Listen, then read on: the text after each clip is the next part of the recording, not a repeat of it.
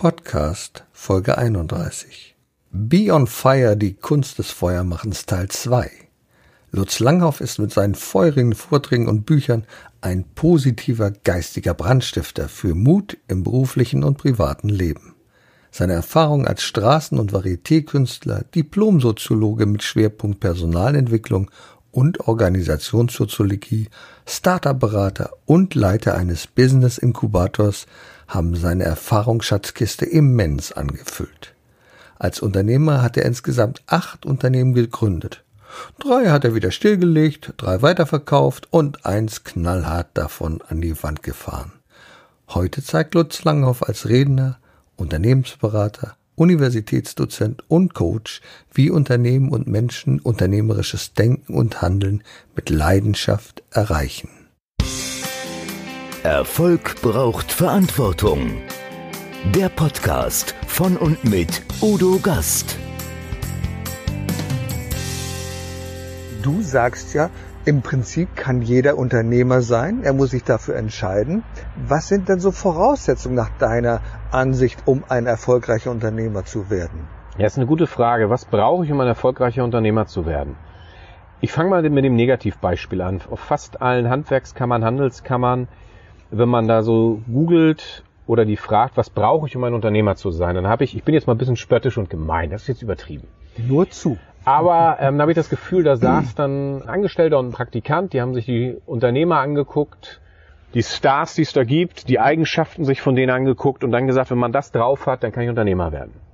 Wenn ich mir das aber anschaue, das ist ungefähr so, als wenn ich als junger Mensch Fußballer werden will und mir dann die Weltmeister anschaue, dann weiß ich, habe ich nicht drauf und dann gebe ich auf. Das Entscheidende aber dahin ist gar nicht das, was, ob ich das alles jetzt drauf habe, sondern dass ich mich entscheide, den Weg zu gehen. Und mhm. wie sagte damals noch mein Basketballtrainer, Bundesliga spielen kann jeder. Nationalmannschaft ist eine andere Geschichte, aber Bundesliga kriegt man hin, wenn man will. Das jeder muss man an der Stelle dann auch streichen. Das sind ungefähr 70 Prozent von dem Potenzial, das Menschen mitkriegen. Und es, es macht Sinn, mal reinzugehen, was brauche ich als Unternehmer? Und da gibt es einen Heinz Mandel, Professor Heinz Mandel, ein schönes Entrepreneurmodell aufgebaut mit Kompetenzen, mhm. die angelegt sein müssen. Bei mir, die müssen noch nicht mehr entwickelt sein. Mhm. Diese Kompetenzen sich mal anschauen, wo sind die denn noch gegeben? Zum Beispiel, wenn ich hier eine Party mache, bei uns genau. hier im Garten. Mhm. Ich habe, sagen wir mal, eine Party für 30 Leute. Schön Grill. Ich habe da sogar zwei, einen großen offenen Kugelgrill. Ich lade Leute dazu ein, da muss ich Vorfeld Menschen einladen, eine Einladungskarte machen. Ich habe die organisatorischen Abläufe, jetzt, ich bin, ich liebe Grillen, Fleisch einkaufen, aber auch die Salate, alles machen. Wir dekorieren, wir machen das Haus schön. Wir machen eine Party für 30 Leute. Mhm. Abends unterhält man Menschen, man bezieht sie mit ein, so, und dann kommen ganz viele Sachen. Da sind motivationale Kompetenzen, ich muss Lust drauf haben, ich will das durchziehen. Das sind organisationale Kompetenzen, da sind soziale Kompetenzen, und vierten Bereich habe ich jetzt gerade vergessen in der Aufzählung.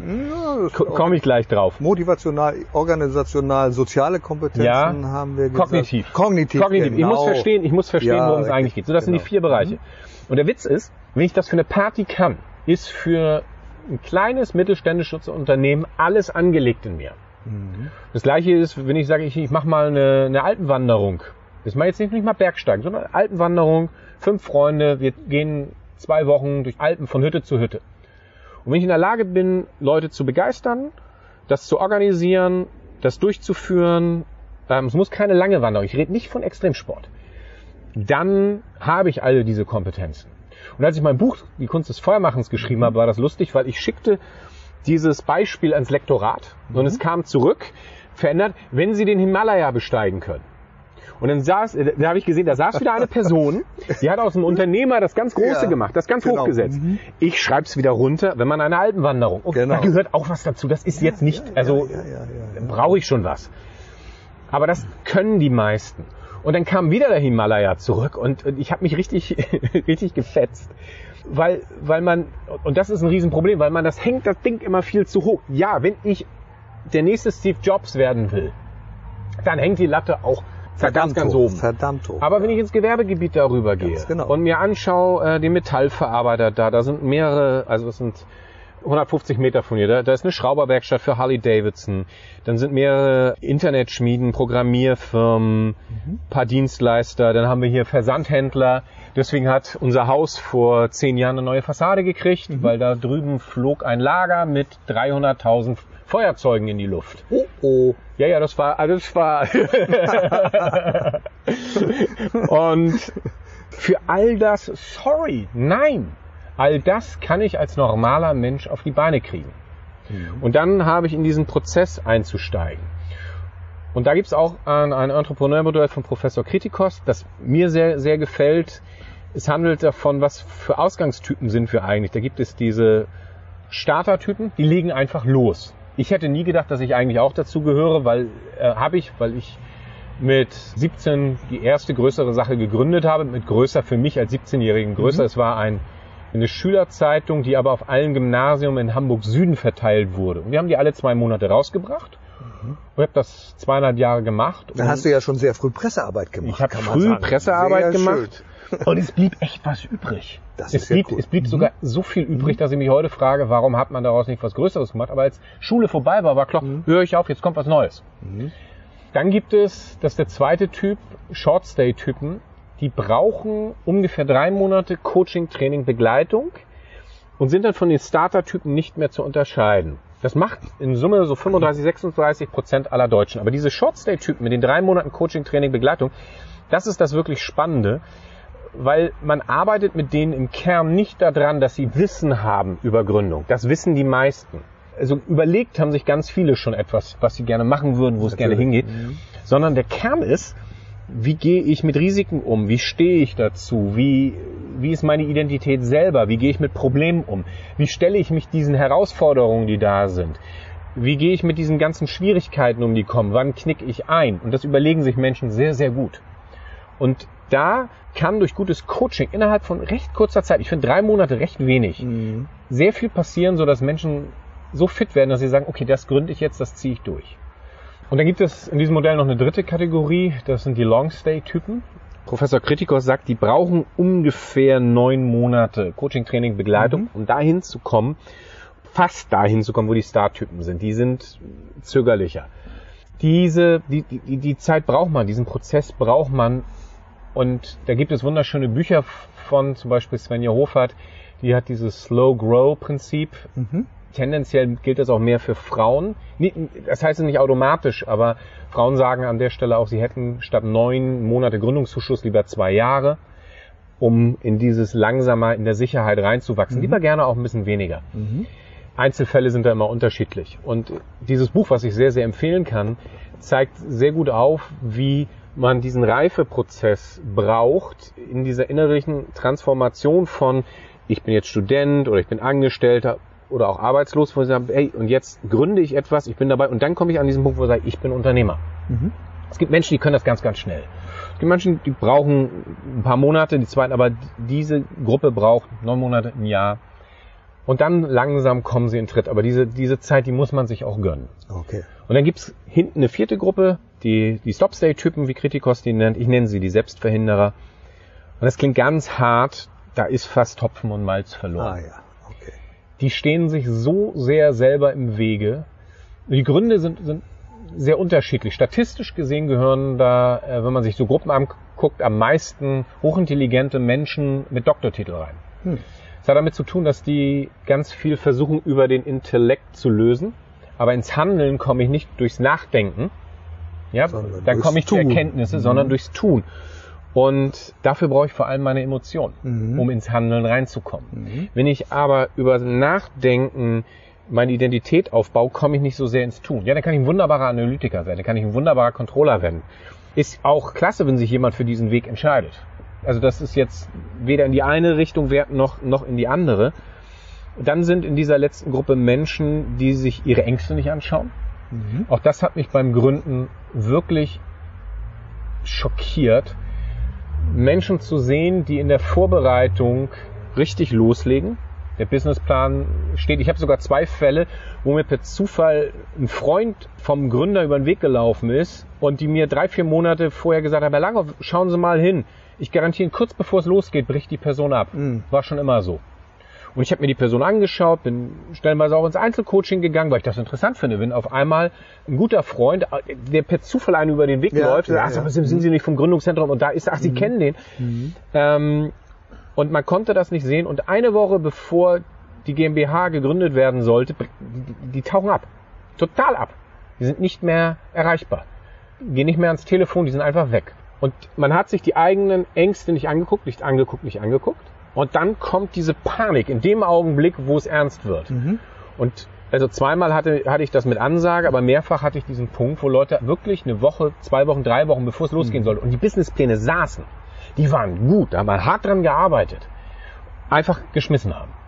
Klar sind das Extremfälle. Aber da, so, und dann sollte sich die eine Person auch sagen, und davon haben wir ungefähr so 35, 40 Prozent in Deutschland, ich lasse es. Genau. Das Tolle ist, du kannst das so schön plastisch erzählen, Ja. erklären.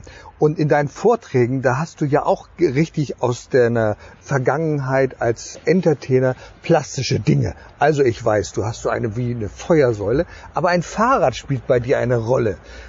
Erzähl uns doch mal, was hat es mit dem Fahrrad auf sich, das du gelegentlich einsetzt in deinen Vorträgen und Seminaren? Ja, das fing eigentlich jetzt genau vor zehn Jahren an. Ich kriegte einen Auftrag als Redner, ohne den gesucht zu haben. Mir hat den einfach jemand gegeben. Und dann saß ich in der Mittagspause im Gründungszentrum. Da war der Inhaber, noch ein paar andere Leute. Da habe ich gesagt, hey, ich habe nächsten Monat vor 600 Leuten einen Vortrag über unternehmerisches Denken und Handeln. Ich habe keine Ahnung, was ich sagen sollte. Dann haben wir kurzes Brainstorming gemacht und dann hat mein äußerst kreativer Chef, äh, auf den ich an der Stelle echt bis heute hochschaue, sagt, wow. Und dann, Herr Langhoff, ich sehe gerade so vor Augen, Sie auf Ihrem Einrad und Manager fahren mit dem Fahrrad um Sie rum und Sie erklären unternehmerische Prinzipien. Keine Ahnung, ob Sie damit was anfangen können. Einfach so ein Bild, so plopp, Ja, das war super. da. Und dann habe ich nur gedacht, was für eine blöde Idee. Die ist mir aber nicht mehr aus dem Kopf gegangen. Und dann habe ich einfach mal angefangen, was passiert denn beim Radfahren und was ist beim Radfahren? Und diese Idee ging mir echt nicht mehr aus dem Kopf. Und nach einer Woche war mir klar, wenn ich unternehmerisches Denken und Handeln, aber eigentlich geht es ums Leben, um Mut in allem.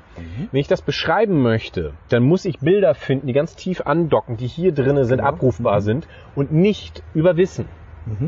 Ich kriege Menschen über Wissen kaum ins Handeln.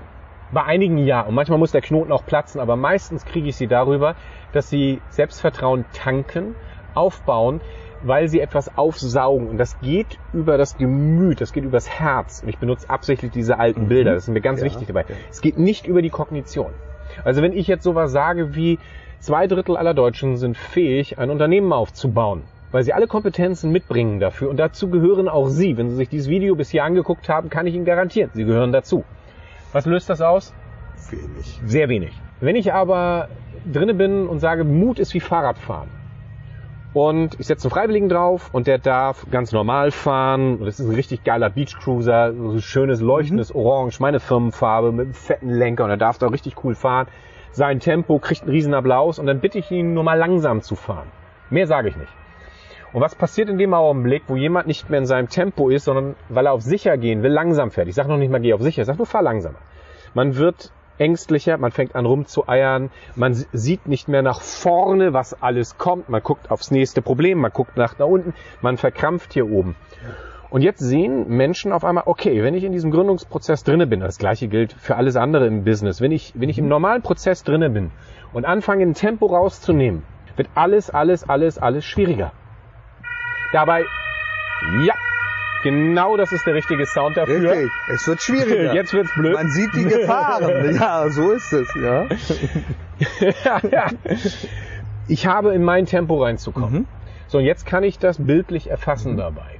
Dann lasse ich jemanden mal ganz schnell fahren. Das muss man nicht erklären, das versteht jeder sofort.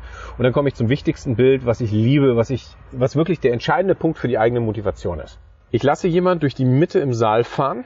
Und wenn er in der Mitte angekommen ist, er soll mit seinem Tempo geradeaus nach vorne fahren, soll er sich nur einmal drum umdrehen.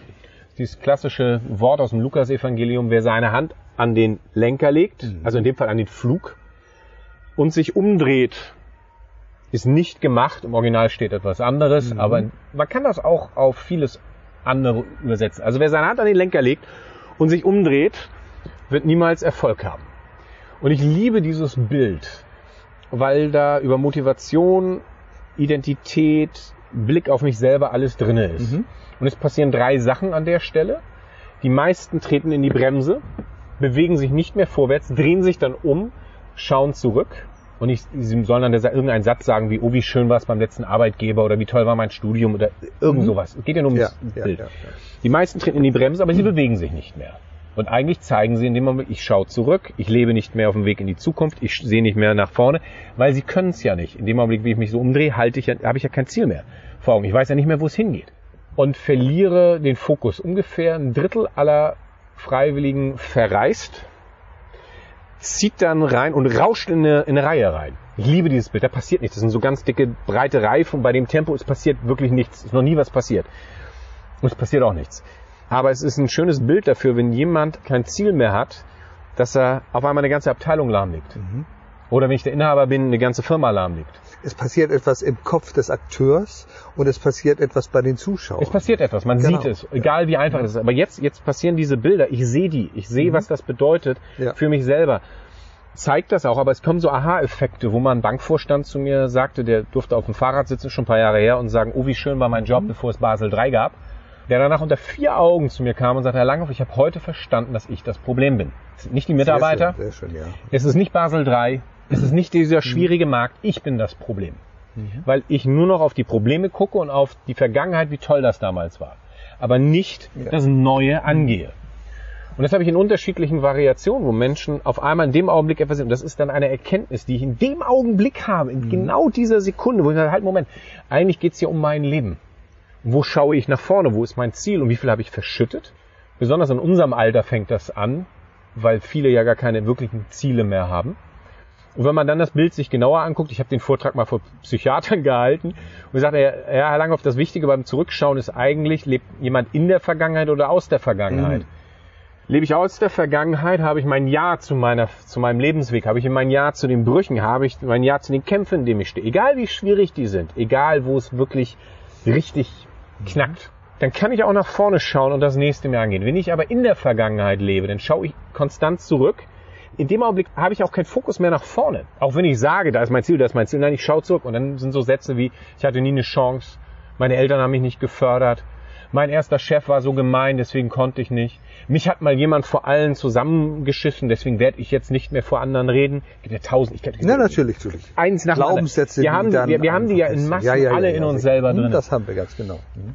Und einer der wichtigsten Punkte an der Stelle ist eigentlich, sich das anzuschauen, hinzugucken und das eigene Ja dafür zu finden. Das mhm. eigene Ja zu diesen Brüchen im Leben. Und das Schöne ist eigentlich, was heißt eigentlich, das Schöne ist, wenn ich mir das anschaue und mich meinen Ängsten stelle, die Freiheit hinter der Angst, mhm. die ist richtig, richtig schön.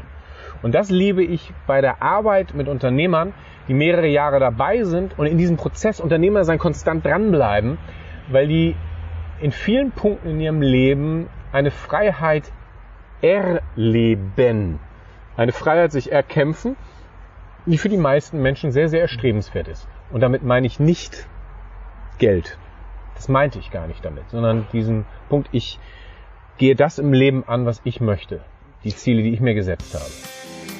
Sie brauchen einen echten Mutmacher und erfahrenen Business Coach, der mithilft, Ihr Unternehmen sicher und wirksam nach vorne zu bringen? Und das auch in Krisenzeiten. Dann schreiben Sie jetzt an Udo Gast. Aktuell gibt es wieder die Kapazität, ein Unternehmen zu begleiten.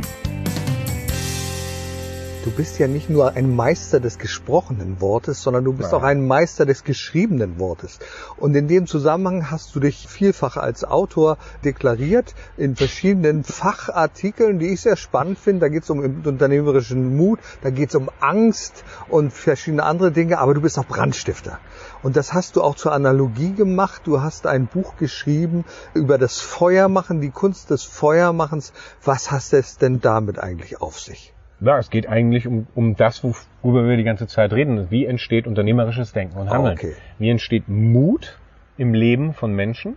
Und man merkt dabei, unternehmerisches Denken und Handeln, da haben wir Deutschen schon ein Problem. Mhm, genau. Weil wir denken, äh, also ja, wir denken, weil wir etwas denken, mhm. kommen wir ins Handeln. Ja. Aber das ist es ja eben gerade nicht.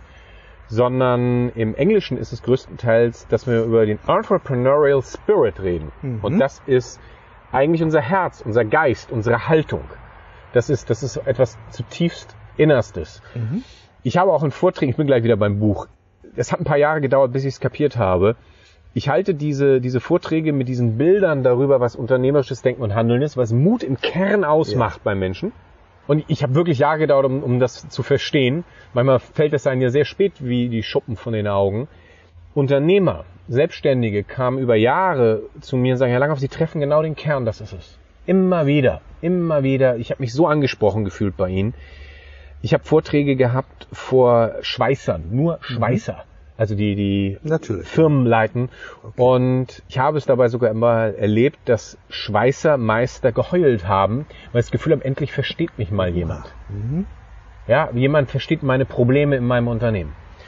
Und dann habe ich über Jahre immer wieder Feedback gekriegt von einer ganz bestimmten Kategorie Menschen, die sagten, Herr Langhoff, das ist ja ganz nett, was Sie erzählt haben, aber Sie hätten mehr sagen müssen, was ich wissen muss als Unternehmer. Was muss ich denn wissen? Und das ist erst drei Jahre her, bis ich kapiert habe, Mist. Wo Menschen sich abgeholt fühlen zu diesem Thema, das sind alles die Unternehmer. Das sind alles die Selbstständigen. Das sind alles die Menschen, die was aufgebaut haben. Und die, die Menschen, die zu mir kommen und sagen, ich hätte mehr darüber reden muss, was man wissen muss, das sind Manager. Ja. Ausnahmslos Manager. Genau.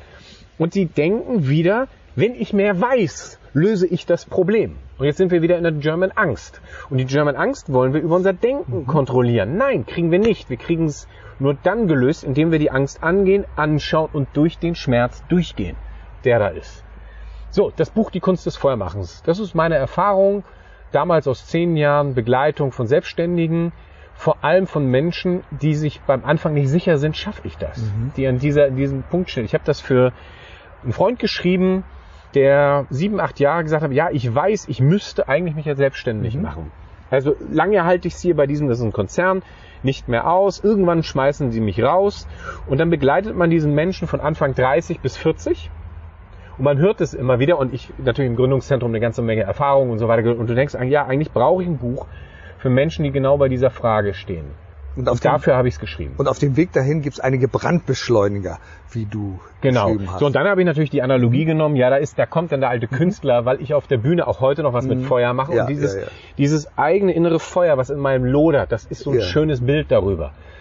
Und es ist ja auch gefährlich. Mhm. Und es, wir brauchen das Feuer, aber ohne Feuer keine Wärme, ohne Feuer keine echte Mahlzeit, ohne Feuer kein Fortschritt. Wir brauchen es ja. Es geht nicht ohne. Und gleichzeitig, ja, es ist die Gefahr. Wir können uns verbrennen.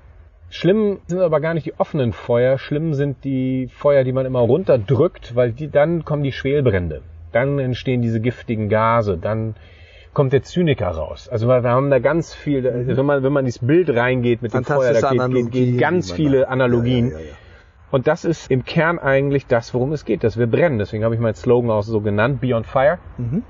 Brenne.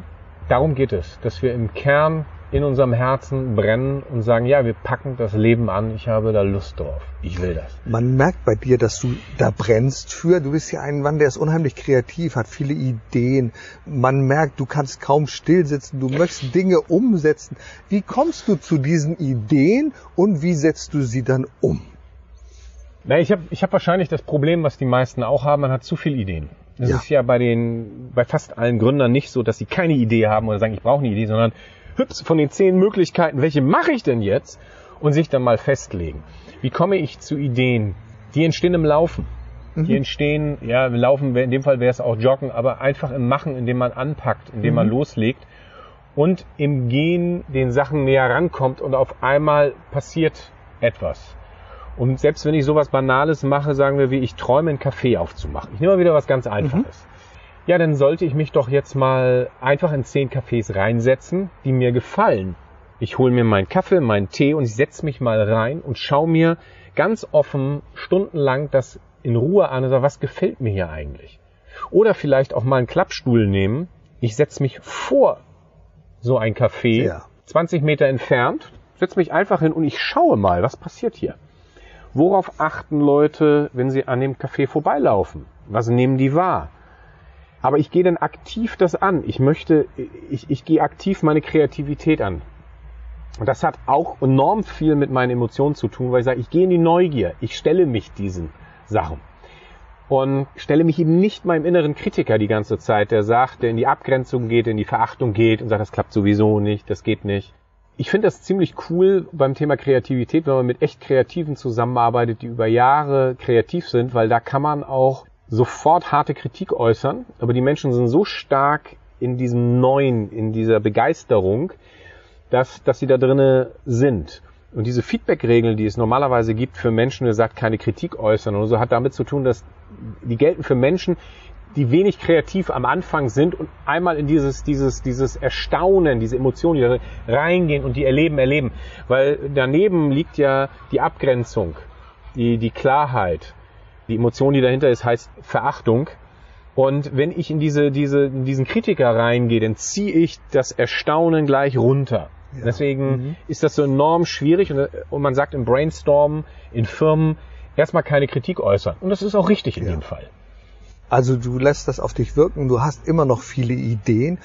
Wenn wir mal ein bisschen in die Zukunft schauen dürfen, ja. was sind denn doch so deine Ziele und Visionen, die du hast?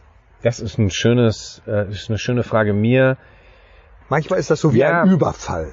Nicht? Weil das ist eine Frage, ja, was habe ich eigentlich für Ziele und Visionen? Ja, wo stehe ich denn? Wo will ich denn noch mal stehen in einem Jahr? Ich mache das immer im, im Coaching mit, mit Menschen, die nicht so ganz recht wissen und ich sage dann einfach, schließ mal deine Augen und jetzt stell dir mal vor, ein Jahr später, du hast den Kalender umgeschlagen, du bist in einem Jahr, welche Bilder siehst du und dann mache ich das in fünf Jahren nochmal ja. mit den Menschen und das ist so fantastisch, was da rauskommt, wo sie dann sagen, ah ja, stimmt, da habe ich noch gar nicht dran gedacht.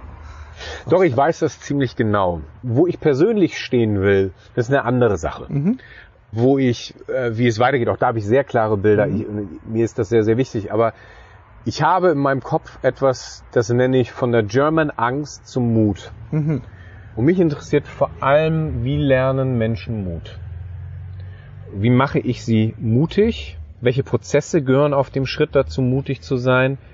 Und das nicht in einem Chaka sondern das im echten Kontakt zu sich, in einem sich wirklich kennenlernen, hin zu, dass Menschen sagen, ja, ich pack das an und ich schaffe das.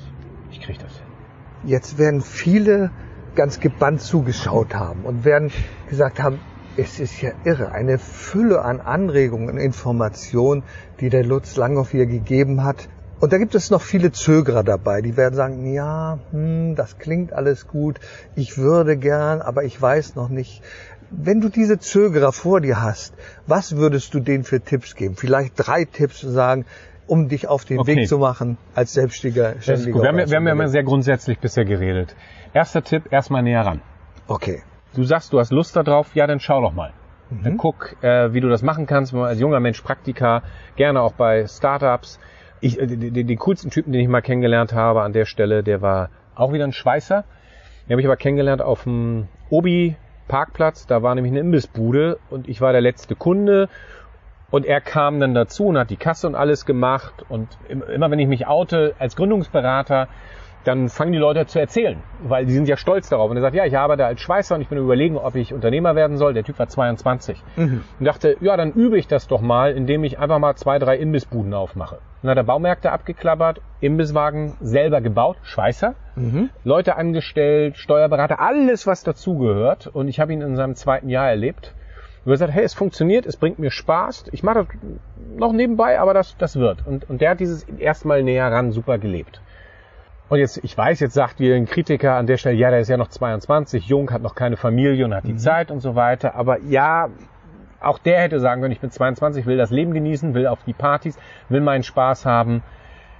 Eine Ausrede gibt's an der Stelle immer. Erstmal näher ran. Das ist das Zweite. Der nächste Punkt ist, was willst du im Leben eigentlich wirklich? Was ist dir so richtig, richtig wichtig? Jetzt, heute. Das ist Kennenlernen von, von Werten, und ich habe in den letzten Jahren vor allem gesehen, wie bei mir eine Verschiebung Richtung Familie da war. Mhm. Wie wichtig mir das ist. Und auch die Jahre, wo, wo ein paar Jahre waren, wo ich sage, hey, hätte man auch ein bisschen mehr zu Hause sein sollen. Das wäre nicht schlecht gewesen. Aber es sind so die Werte, was will ich wirklich, wo geht es hin? Und das dritte, dass ich anfange zu sagen, Schwierigkeiten sind gut. Schwierigkeiten sind richtig gut. Unternehmer sein besteht eigentlich beim einfach drin, Problemlösung, Problemlösung, Problemlösung, Problemlösung, kleine Krise, kleine Krise, kleine Krise, das gehört immer dazu. Und es fühlt sich in einem Konzern, in einem anderen Umfeld und Unternehmen meistens einfacher an, weil es nicht so weh tut, wenn ich mal Geld verbrenne. Deswegen bin ich ein Fan davon, fang lieber klein an. mach es klein. Bau etwas nebenbei auf.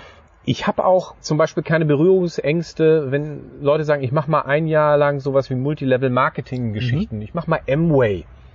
Ich weiß, da haben viele eine große Distanz dazu und da laufen ja. auch etliche mit echt falschen Versprechungen rum. Mhm. Und ich durfte auf Events auftreten, wo jemand gesagt hat, du musst nur deinen Freundeskreis anhauen und in fünf Jahren bist du Millionär.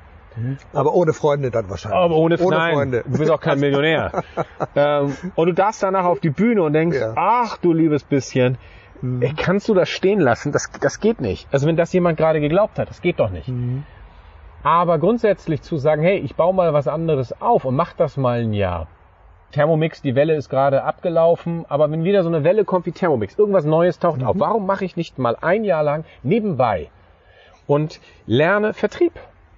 Ich weiß, das ist nicht der super Tipp. Das ist mhm. jetzt nicht, so wirst du reich und so ist super, aber ich komme dem näher ran. Ich komme dem ran, mich den Kunden zu stellen. Ich komme ran ins Verkaufen. Da gibt es so viele schöne Seiten. Und so sind meine Tipps an der Geschichte erst einmal näher ran. Lerne deine Werte kennen, was du wirklich willst. Und das dritte ist, habe das Ja dazu, diese Probleme zu lösen, weil die machen einen stark. Und das ist schön. Wunderbar. Liebe Zuschauer und Zuhörer. Für jemanden, der Feuer macht, kann er das ganz brillant. Er hat ein Feuerwerk von Ideen abgespult, ein Feuerwerk von neuen Erkenntnissen für uns alle. Und ich sage an dieser Stelle ganz, ganz herzlichen Dank, lieber Lutz. Du hast mir und allen anderen sehr, sehr viele neue Erkenntnisse, Inspiration gebracht. Und ich glaube, das Feuer, was du entzünden kannst, das schwelt nicht nur, das wird sehr, sehr schnell auflodern und wir werden kaum Möglichkeiten haben, dieses Feuer, was bei uns vielleicht im Herzen entstehen kann, zu löschen. Und dafür danke ich dir sehr für dieses Interview, lieber Lutz. Herzlichen Dank. Danke, Udo. Erfolg braucht Verantwortung. Der Podcast von und mit Udo Gast.